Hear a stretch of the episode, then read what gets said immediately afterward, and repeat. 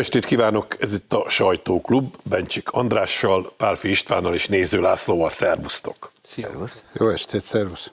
Nos, kezdjünk talán azzal, és nagyon sajnálom, hogy a Zsolt nincs itt, mert az első témánkat ki, ha ő nem tudná igazán ö, fölvezetni nektek de már eléggé benne vagyunk a korban mindahányan, hogy emlékezzünk. 35 éves lett a Fidesz, 35 évvel ezelőtt alakult meg a Fiatal Demokraták Szövetsége, és mielőtt elkezdünk nosztalgiázni, nézzünk meg egy rövid kis bejátszót erre.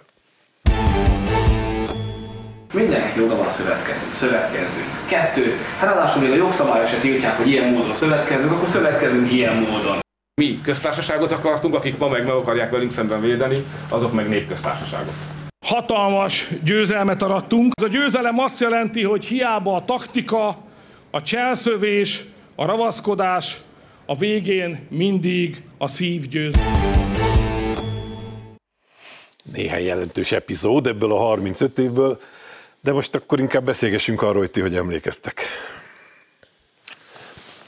emlékszem, eh, el is mondtam néhány napja egy műsorban neked, itt megismétlem, hogy eh, ott voltam a Jurta Színházban 80 valahányban, nem, talán az első kongresszusokon fiatal srácok voltak, én tizenvalány évvel idősebbként már felnőttként néztem ezeket a srácokat, de aranyosak voltak, ezt tudom mondani, akkor olyan, mint eső után a gomba hirtelen, hogy megpesdült a civil társadalom, egyesültek körök, mozgalmak, szakszervezetek, pártok születtek, hát a legéletképesebbnek és a leg, leg az volt, kigondolta volna pont a legfiatalabb generáció, nagyon is csikó pártja, bizonyult a Fidesz, és nekem az jutott eszembe ennek kapcsán, hogy bár a Fidesz akkor egy kicsit jobbpofasságból a narancsot, a magyar narancsot némi ironiával választotta a szimbólumának, engem jobban emlékeztet a Fidesz a, az őszi barackra például. Tehát a húsa az, ami, ami nagy, nagy fogyasztható, és szinte mindenki szereti. De ott van a mag. A mag, ami feltörhetetlen, és ez a ez a nagy titok, hogy azok az alapítók, akik mint egy mag megteremtették a, ennek a politikai mozgalomnak az alapját, ez a, ez a mag, ez a mai napig összetart. Nagyon szorosan e, védik egymást, majdnem minden politikai pártban óriási konfliktusok voltak. Gondoljunk az MDF végzettére, rapitjára szakadt, csurka neki ment az Antalnak, Szaba Iván kizárt, mindenki, Dávid Dubolya, Szaba Ivánt is, mind oda-vissza, de ugyanez van a kis, volt a kisgazdapártban, a miben mindenhol. Egy pártnál nem, a Fidesznél, és amikor 2002-ben ez a akkor már nagyon eh, népszerű párt eh, átélte a választókra egyetemen az a karisz, kari, azt a tragikus, inkább így mondom, azt a katartikus, azt azt volt kerest, azt a katartikus verességet, ami igazságtalannak és megérdemeltnek érzett gyakorlatilag egész, az egész magyar jobboldal, akkor egy fantasztikus dolog történt, mert azt mondta Orbán Viktor, hogy mindenki, minden, kinyitjuk az ajtót, mindenkit szeretettel várunk. És a meg nem érdemelt választási veresség hatására nem az történt, hogy kollektív gyász, hanem elindult egy olyan mozgalom, a polgári körök mozgalma, ami mint egy örömünnep, mindenki mindenkit megtalált, akik hasonlóképpen gondolkodnak, és a, valóban a szív győzelme, ezt jól mondja Orbán Viktor, a szív és a szeretet győzelme. Tehát a Fidesz titka szerintem az, hogy egyrészt akik összetartoznak, azok mindenáron védik egymást. Tehát van magja ennek a politikai erőnek, másrészt pedig egy óriási hús veszi körül a, a, a, az a három milliónál is több ember, aki a jobb oldalt képezi. István, te hogy emlékszel ezekre az időkre? Jó, ez az őszi hasonlat nekem, akkor marad a nektarin, akkor nem szőrös a héja. Úgyhogy csak azért, mert ez egyéni ízlés kérdése. Én úgy emlékszem, hogy az adott nap az nagy hétre esett akkor, tehát húsvét előtt voltunk, és valahogy a hét közepe, és emlékszem, mentem a 49-es villamosra Bartok Béla úton, de hát eh, én lecsatlakoztam, eh, mert eh, fiatal voltam demokrata, de szövetségben inkább egy egy fiatal lányal akartam aznap lenni, és ez a szövetség nem tartott 35 évig, sajnos, csak 35 hónapig. Na minden esetre az egy öröm, hogy ez kitartott. De én arra akartam fölhívni a figyelmet, mert mindenkinek van egy dobása ugye itt, hogy volt egy ezt felvezető kilenc hónapos várandós időszak. Vagy mondjuk így, ugye, hogy a születésnapot ünnepülünk, akkor mégis ezzel tartozunk, hogy valami előtte meg termékenyítette ezt a dolgot. Te erre utaltál, András, a civil mozgalmak, és annyi mindennel, ami történt. De ugye az volt az az év 88, amikor bejött az ÁFA, az SZIA, a Grósz kormány, a nem tudom, Hámori F társ volt a Kisznek az, az első titkára, és Gyurcsány F társ, akkor még a Pécsi városi Kisznek volt valami, valami titkára, ugye? És, és abban az évben 88, tehát ez az az időszak, ami fölvezette a Fideszt, 87. szeptember 27-én pedig az MDF alakult. Te is utaltál erre, úgyhogy egy rendkívül mozgalmas időszak volt, és hát én ez, ezzel tudok így visszagondolni a dolgok. Laci? Remélem nem leszek ünneprontó, de én arra emlékszem, hogy abban az időben én a fideszesekkel vitáztam a legtöbbet, mert nagyon sok mindenben nem értettünk egyet, nemzet, kereszténység, stb. Amiben nagyon egyetértettünk, az a radikális kommunizmus ellenőrség volt, de, de hát sok mindenben nem értettünk egyet, és jó volt látni aztán, hogy hogyan de valójában én voltam a kivétel, inkább meg a hozzám hasonlók, mert egykorúak voltunk 20 éves gyerekek, akik, akik közül mondjuk az én fajtám látta, vagy én fajtám volt kevesebb, aki keresztény, konzervatív, nemzeti érzelmű volt már akkoriban is, és hát nyilván a, a fiataloknak forradalminak, meg liberálisnak, meg mindennek kell lenni. Engem nem úgy neveltek, de ez az én egyéni szosz problémám. És jó volt látni, hogy hogyan változnak ezek a, a srácok, a, hogyan alakul át a, a gondolkodásmódjuk, a hazához való hozzáállásuk, és hát az a pont a napokban fogalmazódott meg bennem a kérdés, hogy jó lenne rájönni, mert sokan kutatják egyébként, könyveket is írnak róla, hogy mi a Fidesz titka, hogy 35 év után itt tart a Fidesz, ahol most, ha megnézzük a közvéleménykutatásokat, talán beszélünk erről, erről még a is beszélni. műsorban.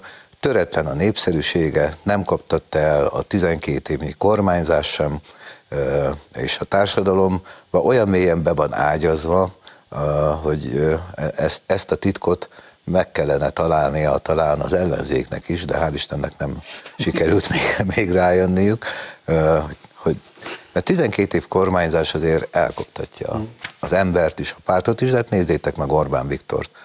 Egy, egy, egy szemet nem látszik rajta, hogy ő megkopott volna, éles, ott van mindig az esze a helyén, továbbra is nincs a magyar politika életben olyan ember, aki, akit hozzá lehetne hasonlítani.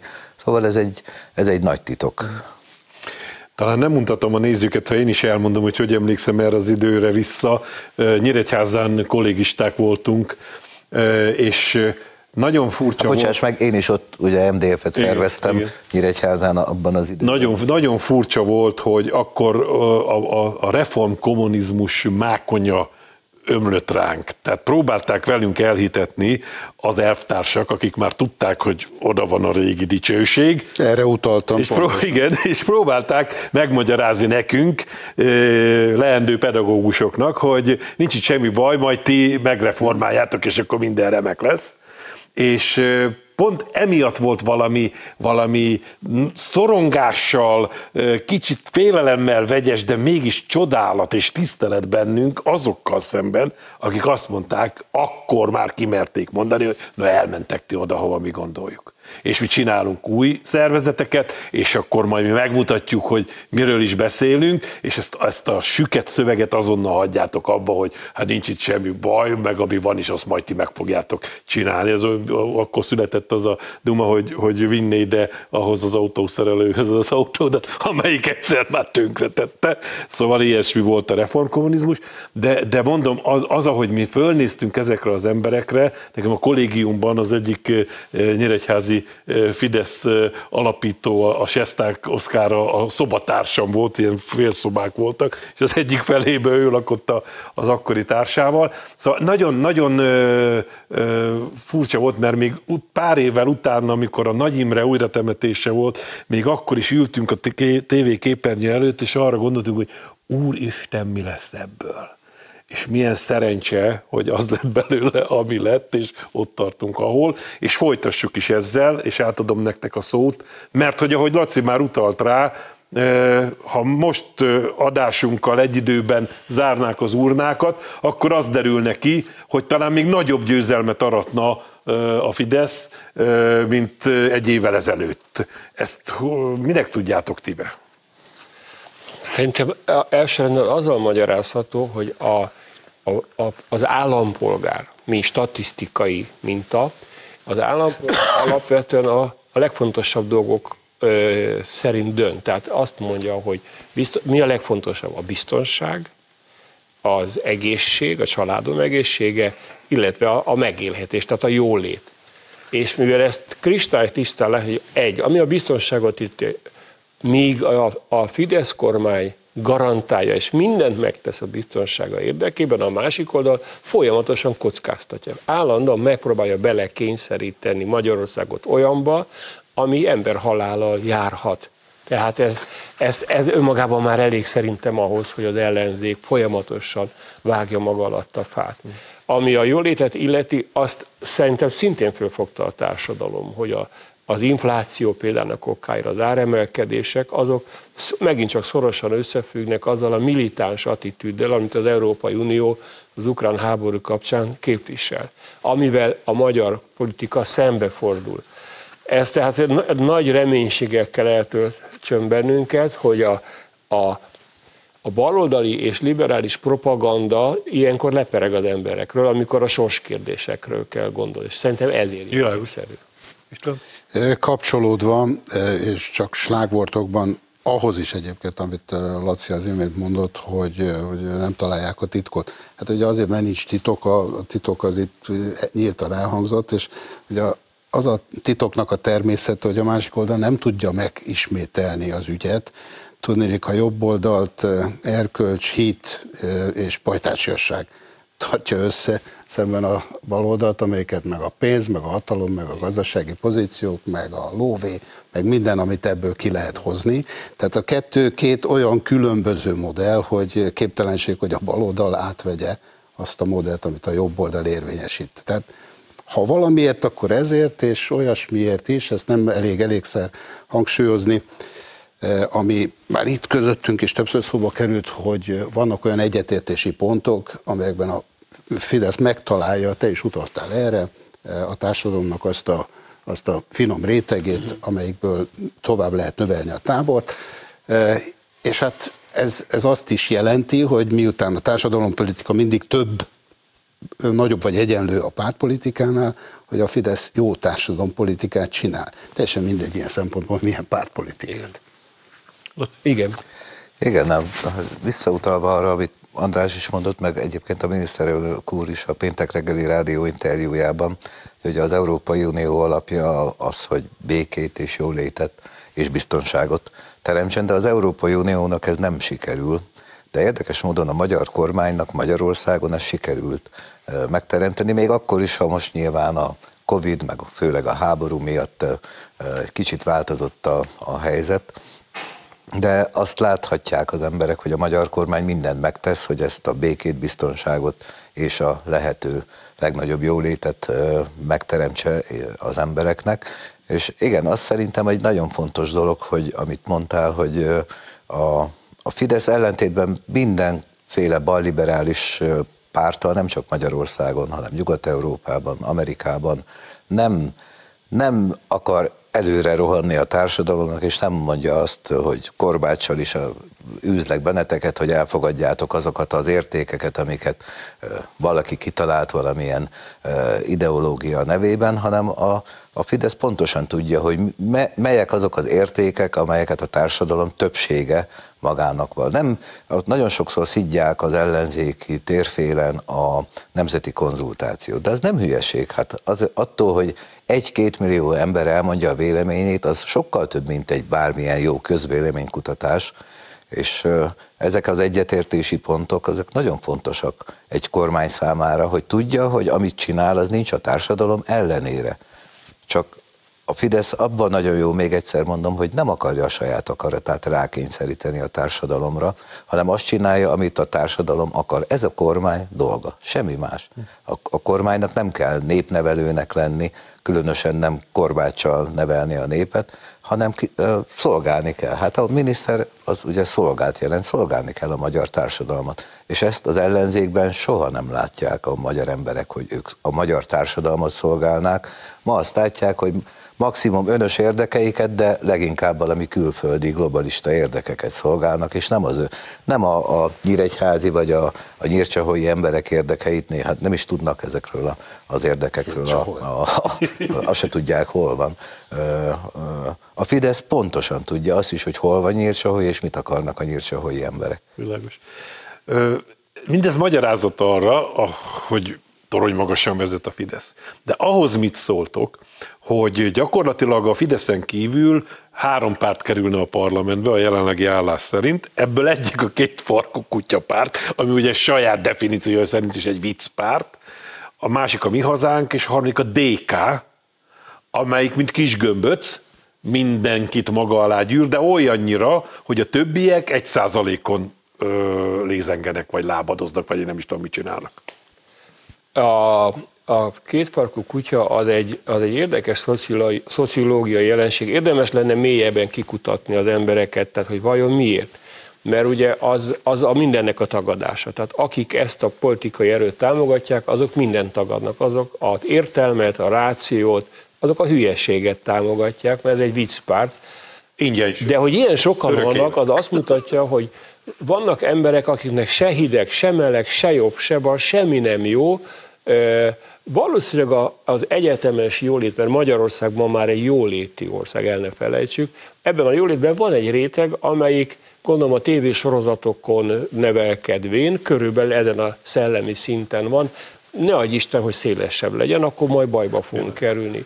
A másik, amit mondanék, a dk ot elmondta a lényeget, el, fölnye, fölfaltak mindenkit a baloldal, de soha nem lesznek fontos tényező. Egy üvegplafon van. Mi hazánk viszont nagyon érdekes, mert gyakorlatilag Csurka István óta van egy, egy jelenség a magyar politikai erőtérnek, ez az úgynevezett radikális, romantikus oldal. Mondják szélsőjobbnak, szerintem nem szélsőjobb, inkább egy erősen érzelmileg vezérelt, radikális, romantikus bázis. Ez volt a miép, és a csurka föltalálta a konstruktív ellenzékiséget, amikor a miép a parlamentben volt, ellenvéleménye volt egy csomó mindenben, de amikor sarkalatos ügyben, az ország érdekében kellett dönteni, akkor mindig is az akkori Fidesz eh, koalíció mellett szavazott.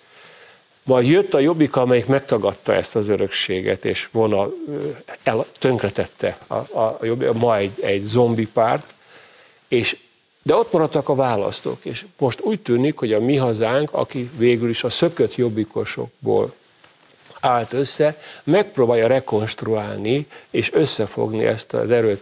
Csak matematikailag mondom, hogy amennyiben a Fidesz, KDNP úgy tűnik, hogy tartósan 52 on áll.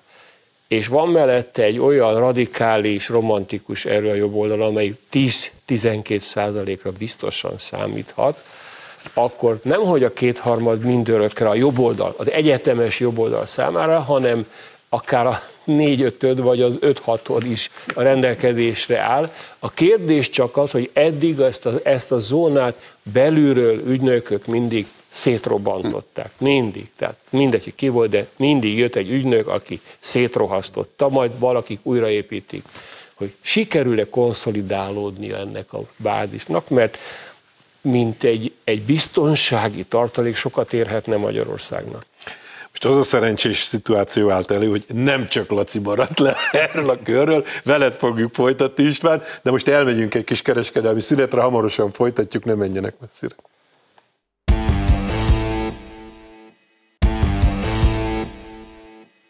Jó estét kívánok, folytatódik a sajtóklub Bencsik Andrással, Pálfi Istvánnal és Néző Lászlóval, és ott hagytuk abba, hogy István is kifejteti a gondolatait arról, hogy miközben torony magasan vezet a Fidesz, mi történik az ellenzék tér felé. Ez a kereskedelmi szünet miatt már alig, ha emlékeznek nézők, hogy, de hát arról van szó, és ezért kezdem nyugodtan Salvador Dalinál, ugye neki volt egy olyan medencéje, a vendégeket mikor fogadta, hogy üvegplafonról van szó, ugyanis, hogy a medence alján tüskés sünök voltak, de ő egy üveglapot tett rá, és arra eresztette a vizet. Természetesen senki nem mert fürödni a medencébe. Ez csak a Gyurcsány és a DK féle üvegplafonra mondom. De ez a, a DK vezette össze tákolt, összehordott, összecsinált, szó szerint ellenzék, ez ugye egy vicc, ezt többször megállapítottuk. És többször megállapították nézőink, és az emberek is így gondolják, ez nem vitás. A közélemi kutatások ezt támasztják egyértelműen alá. De az igazi vicc tényleg a magyar kétfarkú kutyapárt, az viszont, hogy ez vicc, az, az elég természetes, az emberek szeretik a humort, Szeretek, szeretnek viccelődni. A humor egy nagyon fontos része, lénye az emberi elgondolásoknak, és ezért aztán nem csodálkozom rajta, és ebben a posztmodern párt struktúrában, ahol vannak igazi finnek, meg voltak ötcsillagosok, vagy még hát vannak is néhányan, és vannak cseh kalózok, és, és mindenféle ilyen alakulat, kell, kell is, hogy legyen egy, egy kétfarkú kutyapárt, meg más. Szóval legyen színes a paletta, de a tisztességes versenyt azt, azt végig kell futni, erről beszéltünk az előbb. Úgy érzem, a maguk hülyeségével együtt komolyabban vehetők, mint a többi egy százalékos. Ugye ez, ez... Laci. E, igen, azért az nem biztos, hogy jót tesz egy országnak, ha az ilyen viccpártok kerülnének hatalomra, mint ahogy egyébként megtörtént már a, a világban. Igen. Csak zárójelbe jegyzem meg, ne sértődjön meg senki, de ha emlékeztek vissza valamikor az Zelenszky elnök úr is valami hát ha nem is viccpár, de hát egy ilyen a, a, a európai trendet meglovagoló pártból nőtte ki magát, a voltak a kalózpártok, amint a, a, a, említetted meg, hát voltak ilyen vicces pártalakutatok máshol is. Na de az előbb megfejtettük, hogy az első részben, hogy mi a Fidesz sikerének titka, akkor az ellenzék bukásának a titka pont az ellenkezője. Hát mit tud ma mondani a Jobbik, az LMP, a párbeszéd, nem, nem is tudom, milyen pártok vannak. Az MSZP. Az, az MSZP egy, egy magyarországi Igen. embernek. Mit, mit tud mondani? A, ha maradjunk Nyírcsahojnál, mit, mit érez egy nyírcsaholyi ember, amikor meglátja az LMP-t, a Momentumot, vagy, hogy ez, ez neki miért lenne jó? A Fidesznek világos üzenetei vannak, világos programja van, a, a Fideszről tudják, hogy mire számíthatnak. Ezekről nem tudják. Azt se tudják, hogy, hogy ki az elnöke manapság. Már én se tudom, ha igen, el kell gondolkodni, hogy ki az MSZP elnöke, meg a Jobbik elnöke, nem is érdemes megjegyezni őket.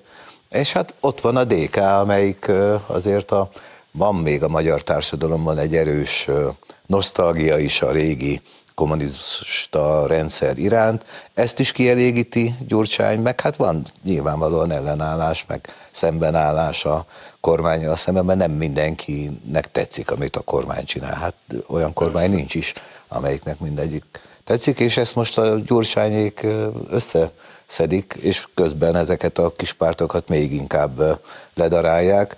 Hát lelkük rajta, de az a jó hír a magyar társadalomnak, hogy miközben nő Gyurcsány, annyira sose fog tudni nőni. Gyurcsány Magyarországon nem lesz soha miniszterelnök. A feleséges. Egyetlen megjegyzés. Én sejtem, hogy a nyírcsahoi ember mit gondol. Én is hogy... inkább nem mondom. Nem mondjátok ki, légy szíves, mert de, a hatóságot ránk De egészen finoman azt gondolja, hogy miért nem mentek el kapálni? ezt talán ez a pesti jó. emberek közül ez is már. Igen, ezt már itt is látják Budapesten. Jó, folytassuk azzal, hogy mindarra, amiről ti addig beszéltetek, naponta példát találhatunk, például a parlament működésében.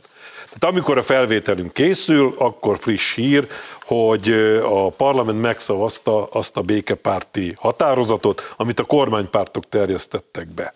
130 igen szavazat volt, 24, ha jól emlékszem, akik nemmel szavaztak. Na, ezeket én egyáltalán nem értem, majd ti elmondjátok, hogy mit gondoltok róluk. És hát voltak, akik be sem mentek szavazni, vagy ben voltak, de nem szavaztak. Mert már azon is Magyarországon össze lehet veszni, hogy ki áll a béke pártján, meg egyáltalán mi a béke. Ebben sincsen konszenzus. Úgyhogy azt gondoltam volna, hogy na e- ez, ezen nem lehet mit. Tehát normális, józan, parasztésztel gondolkodó, épp erkölcsű ember milyen párti lenne, ha nem békepárti. Na de hogy mi az a békepártiság? Na abban kormánypártok és ellenzék nem tudnak megegyezni. Miért nem, András? Ez alávaló galád hazugság, amit a ellenzék képvisel. Ők azt mondják, hogy azért nem támogatják a tűzszünetet, mert a, a, magyar kormány álláspontja az, hogy a tűzszünetet érjük el, aztán majd elkezdődnek a béketárgyalások, és a végeredmény a béke. De a tűzszünet az azt jelenti, hogy nem hal meg több katona. Tehát nem ölik egymást a két oldal. Meg civil. Ezek azért tagadják meg ennek a deklarációnak, amit a parlament megfogalmazott a támogatását, mert úgy mond ez az oroszoknak jó. Nem. Nem azt mondja a magyar kormány, hogy itt álljunk meg, fagyasszuk le a helyzetet, ezek lesznek az új határok. Azt mondja a magyar kormány, álljanak le a harcosok a lövöldözéssel, legyen tűzszünet a tűzszünet lehetővé teszi, hogy elkezdenek beszélgetni a felek, például arról, hogy kinek mi a feltétele a békéhez. Még szó nincs egyességről, csak már nem halnak meg katonák. Ezek a vérszomjas, vámpír gondolkodású ellenzéki politikusoknak én megértem, tőlük messze van Ukrajna, és még messzebb van Oroszország. Ezeknek semmit nem ér az ott lévő emberek élete, csak halljanak meg, hogy az amerikaiak könnyen dubálnak Washingtonból, hogy elutasítunk mindenfajta tűzszünetet. Miért is utasítanak el? Miért olyan fontos, hogy még több ember halljon meg? Mi ez a vámpír eh, gondolkodás? Mert sok fegyvert lehet eladni, sok lőszert lehet eladni, igen. A megemelkedett élelmiszerárak, a megemelkedett energiárak extra profitot termelnek, soroljam, még ezért gondolom én, nem tudom. Igazam van István. Nyilván ezért, meg ezért is, de ugye azt kérdezted, hogy mi a véleményünk azokról, akik nem szavazták meg, vagy tartózkodtak.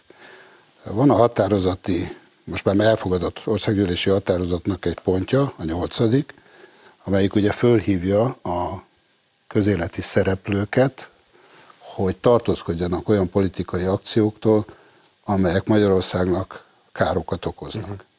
Ugye ezek a közéleti szereplők egyébként azok is, akik ezt nem szavazták meg. Meg nagyon sok mindenki más, aki vagy Brüsszelben följelenti, vagy máshol olyan propagandát folytat, ami, ami a háborúpárti álláspontot képvisel. Ez azért érdekes, és azért fontos ez a nyolcadik pont szerintem, mert ugye innentől kezdve a magyar érdek megsértése, mondjuk az energiafüggetlenség megsértése, az Magyarország olyan szuverenitásába avatkozik bele, olyan függetlenségi kérdés, amelyet, hogyha valaki azért szándékkal tesz, külföldi szervezetekkel, külföldi intézményekkel kapcsolatot tartva, vagy azokat, azokkal fölvéve a kapcsolatot, hogy Magyarországnak károkat okozzon, ez kimeríti a hazaárulás bűncselekményt. És ez büntet, ez 15 évig egészen biztosan szankcionálható, büntet, nem és hogyha... El, talán a hazaárulás. Parancsol? Nem, nem is évül el. És nem is évül el, így van, és hogyha ha súlyos, mert ugye itt súlyos gazdasági, anyagi károk keretkeznek, és Magyarország függetlensége sérül. Továbbá, hogyha ezt hivatalos minőségében követi el, ez mind a kettő súlyosbító körülmény, az pedig életfogytilan. Tehát itt nem kis dologról beszélünk, amikor a nyolcas pontra fölhívja az ember a figyelmet, mert ez azoknak szól, akik nem szavazzák meg, és akik háború párti álláspontot képviselnek, és ilyen politikai akciókat folytatnak. Hm. Hát ha ez egyszer mondjuk komolyan lehetne venni a ezt, amiről te beszéltél, pedig komolyan kellene, akkor az ellenzékből már kevesen ülnének a parlamentben, egy másik intézményben ülnének talán. Nem történt ma semmi a parlamentben. Hát ezt tudjuk a választási kampány óta, a háború kitörése óta, hogy ők mit gondolnak erről. A választási kampányban Márkizai Péter, aki a, a közös miniszterelnök jelöltjük volt, de többen elmondták, hogy ők a háború pártján állnak, fegyvert, esetleg még katonákat is küldenének Ukrajnába, és értelemszerű, hogy nem szavazzák meg a, egy ilyen békepárti javaslatot, és jönnek ezekkel a már említett lózungokkal, hogy ez az oroszoknak a Putyin békéje, bla bla bla, stb. És hallottatok már az ellenzéktől arról, amiről beszéltél meg te is, hogy ne halljon meg több ember, hogy ez fontos. Egyszerre azt mondtam ebben a műsorban, hogy az ukrán emberek vére csak a magyar kormányt érdekli. Senki mást. De a magyar ellenzéket se érdekli őket. És hogy miért nem? Hát megadtad a választ rá. Honnan kapták a pénzt a kampányra? Az Amerika Egyesült Államokból. Érdekes, a Wall Street Journal-ban megjelent tegnap, tegnap előtt egy cikk Bush elnök tanácsadója írta, tökéletesen világosan leírja, hogy miért háborúzik Amerika. Hogy 350 valahány milliárd dollárért vásárol az Európai Unió tőlük, többségében fegyvereket, és hogy ez milyen jó az amerikai gazdaságnak, amerikai munkások, amerikai gyárak, rengeteg pénzt hoznak ezen. Miért vásárolna amerikai LNG-t Európa, ha nem lenne háború? Hát miért? Négyszeres áron. És tehát ezt ő leírja, hogy Amerikának folytatni kell Ukrajna támogatását, mert ez az amerikai érdek. És a amerikai érdeket szavazzák meg a magyar parlamentben a magyar baloldali és sajnos jobboldali képviselők is, vagy ugye a mi hazánk sem szavazta meg Mind, ezt a béket. Mindehez már csak egyet tudnék hozzátenni, visszautalva arra, amit ugye a putyinozással művel az ellenzék, hogy meggyőződésem, hogy a békepárti emberek sem nem putyinisták, sem nem Biden hívők, bennünket egyes egyedül Magyarország érdekel, mi magyar pártiak vagyunk, és ezért vagyunk békepártiak. Úgyhogy nem mondom ki most megint csak a hatóság miatt, hogy mit gondolok azokról, akik ezt nem szavazták meg. Viszont Biztos emlékeztek rá, volt egy ilyen mondás, hogy holló a hollónak nem válja ki a szemét. Aztán mi ezt tudtuk módosítani 90 előtt arra, hogy de bizony a kommunista holló kiválja a kommunista holló szemét, de azt álmunkban sem gondoltuk volna, hogy szemkiválás után pedig, ha úgy hozza az érdek, vidáman egymás nyakába borulnak és lapogatják egymás hátát. Nézzük csak meg hogyan.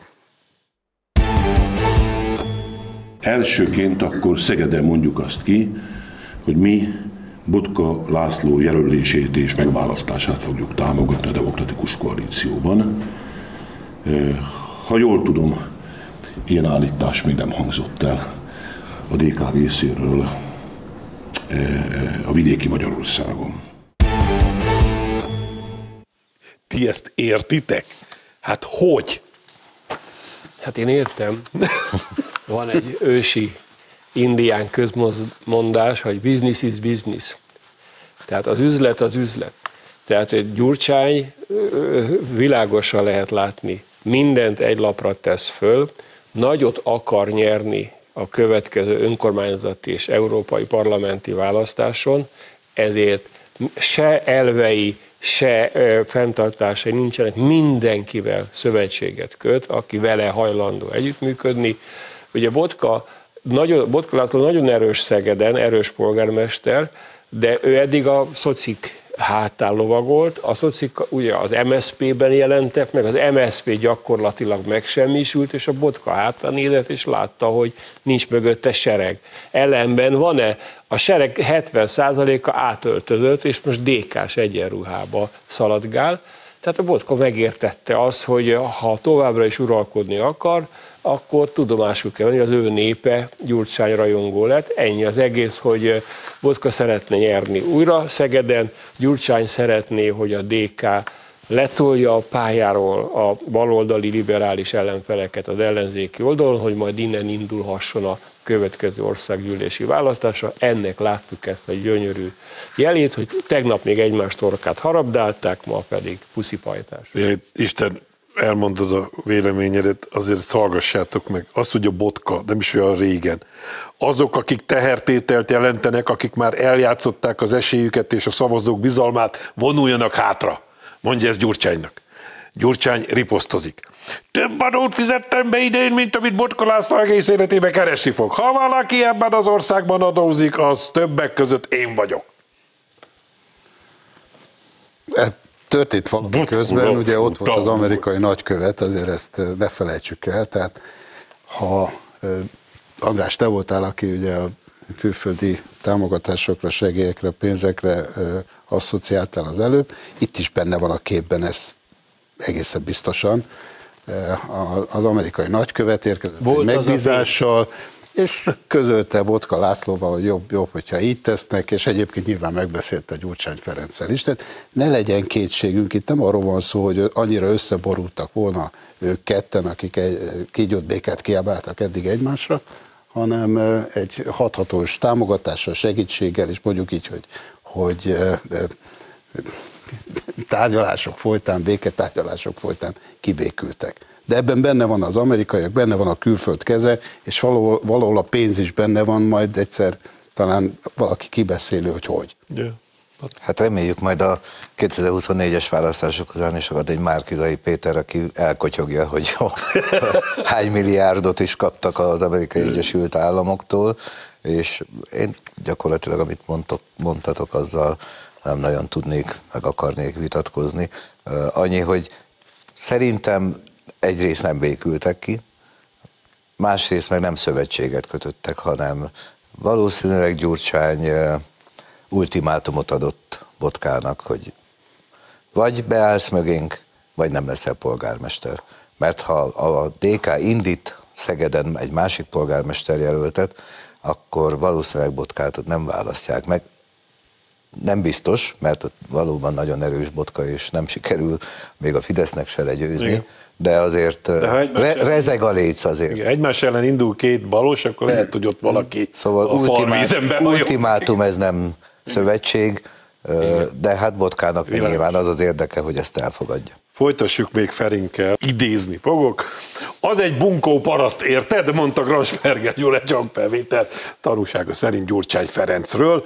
Itt ugye arról van szó, hogy hogyan adják, veszik a városházát, hogyan ö, megy ott ez a, ez a rendszer, amiben jutalékos rendszer, amiben úgy a közpénzek magánzsebekbe vándorolnak. Erről egy jó sorozat indult el a Magyar Nemzetben. Menjünk is erről, Laci, te tudsz erről a legtöbbet, hogy mi lesz ennek a vége. Hát, hogy mi lesz a vége, azt, azt még én sem tudom.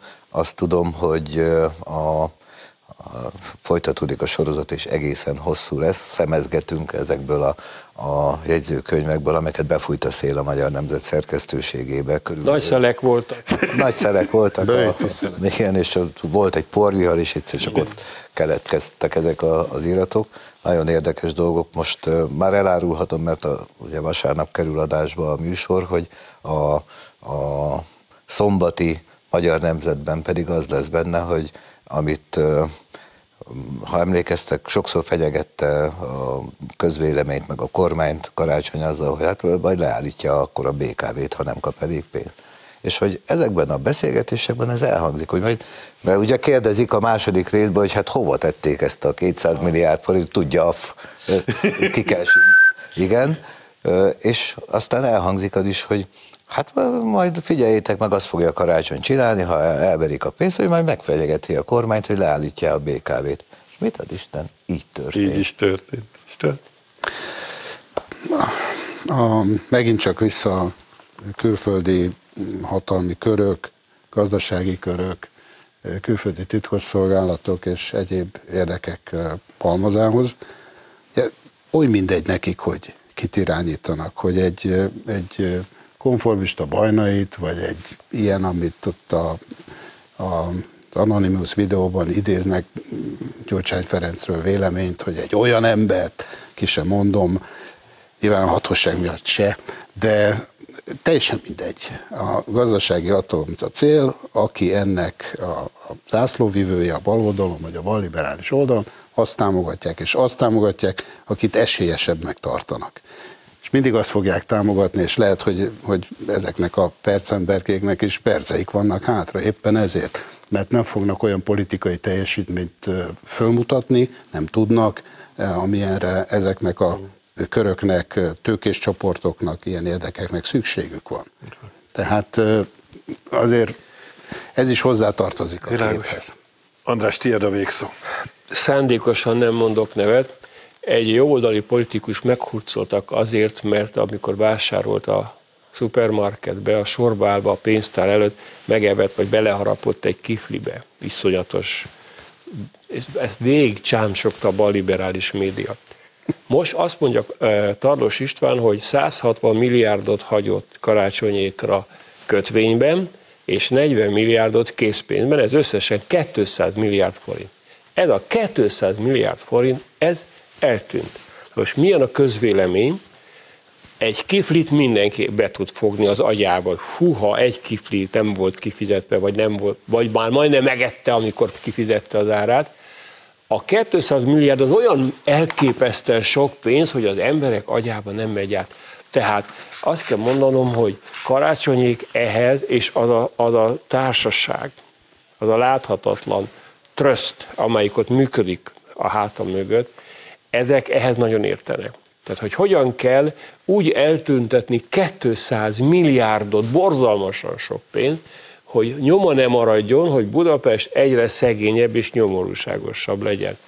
Ez érdekes lenne kideríteni egyébként, nem tudom, hogy van erre mód, hogy hozzáférhetők ezek az iratok, hogy kiknek milyen kifizetéseket eszközöltek karácsony. Érdekes lenne, de sajnos mi már nem fogunk tudni erről gondolkodni, ma. mert hogy műsoridőnk lejárt, ma, így van. Nézőimet arra kérem, megköszönve megtisztelő figyelmüket, hogy folytassák ezt a közös gondolkodást saját kis köreikben, úgy az igazi, és most elbúcsúzunk, jövő héten is lesz sajtóklub, de addig is nézzék a hírtelevíziót a viszontlátásra.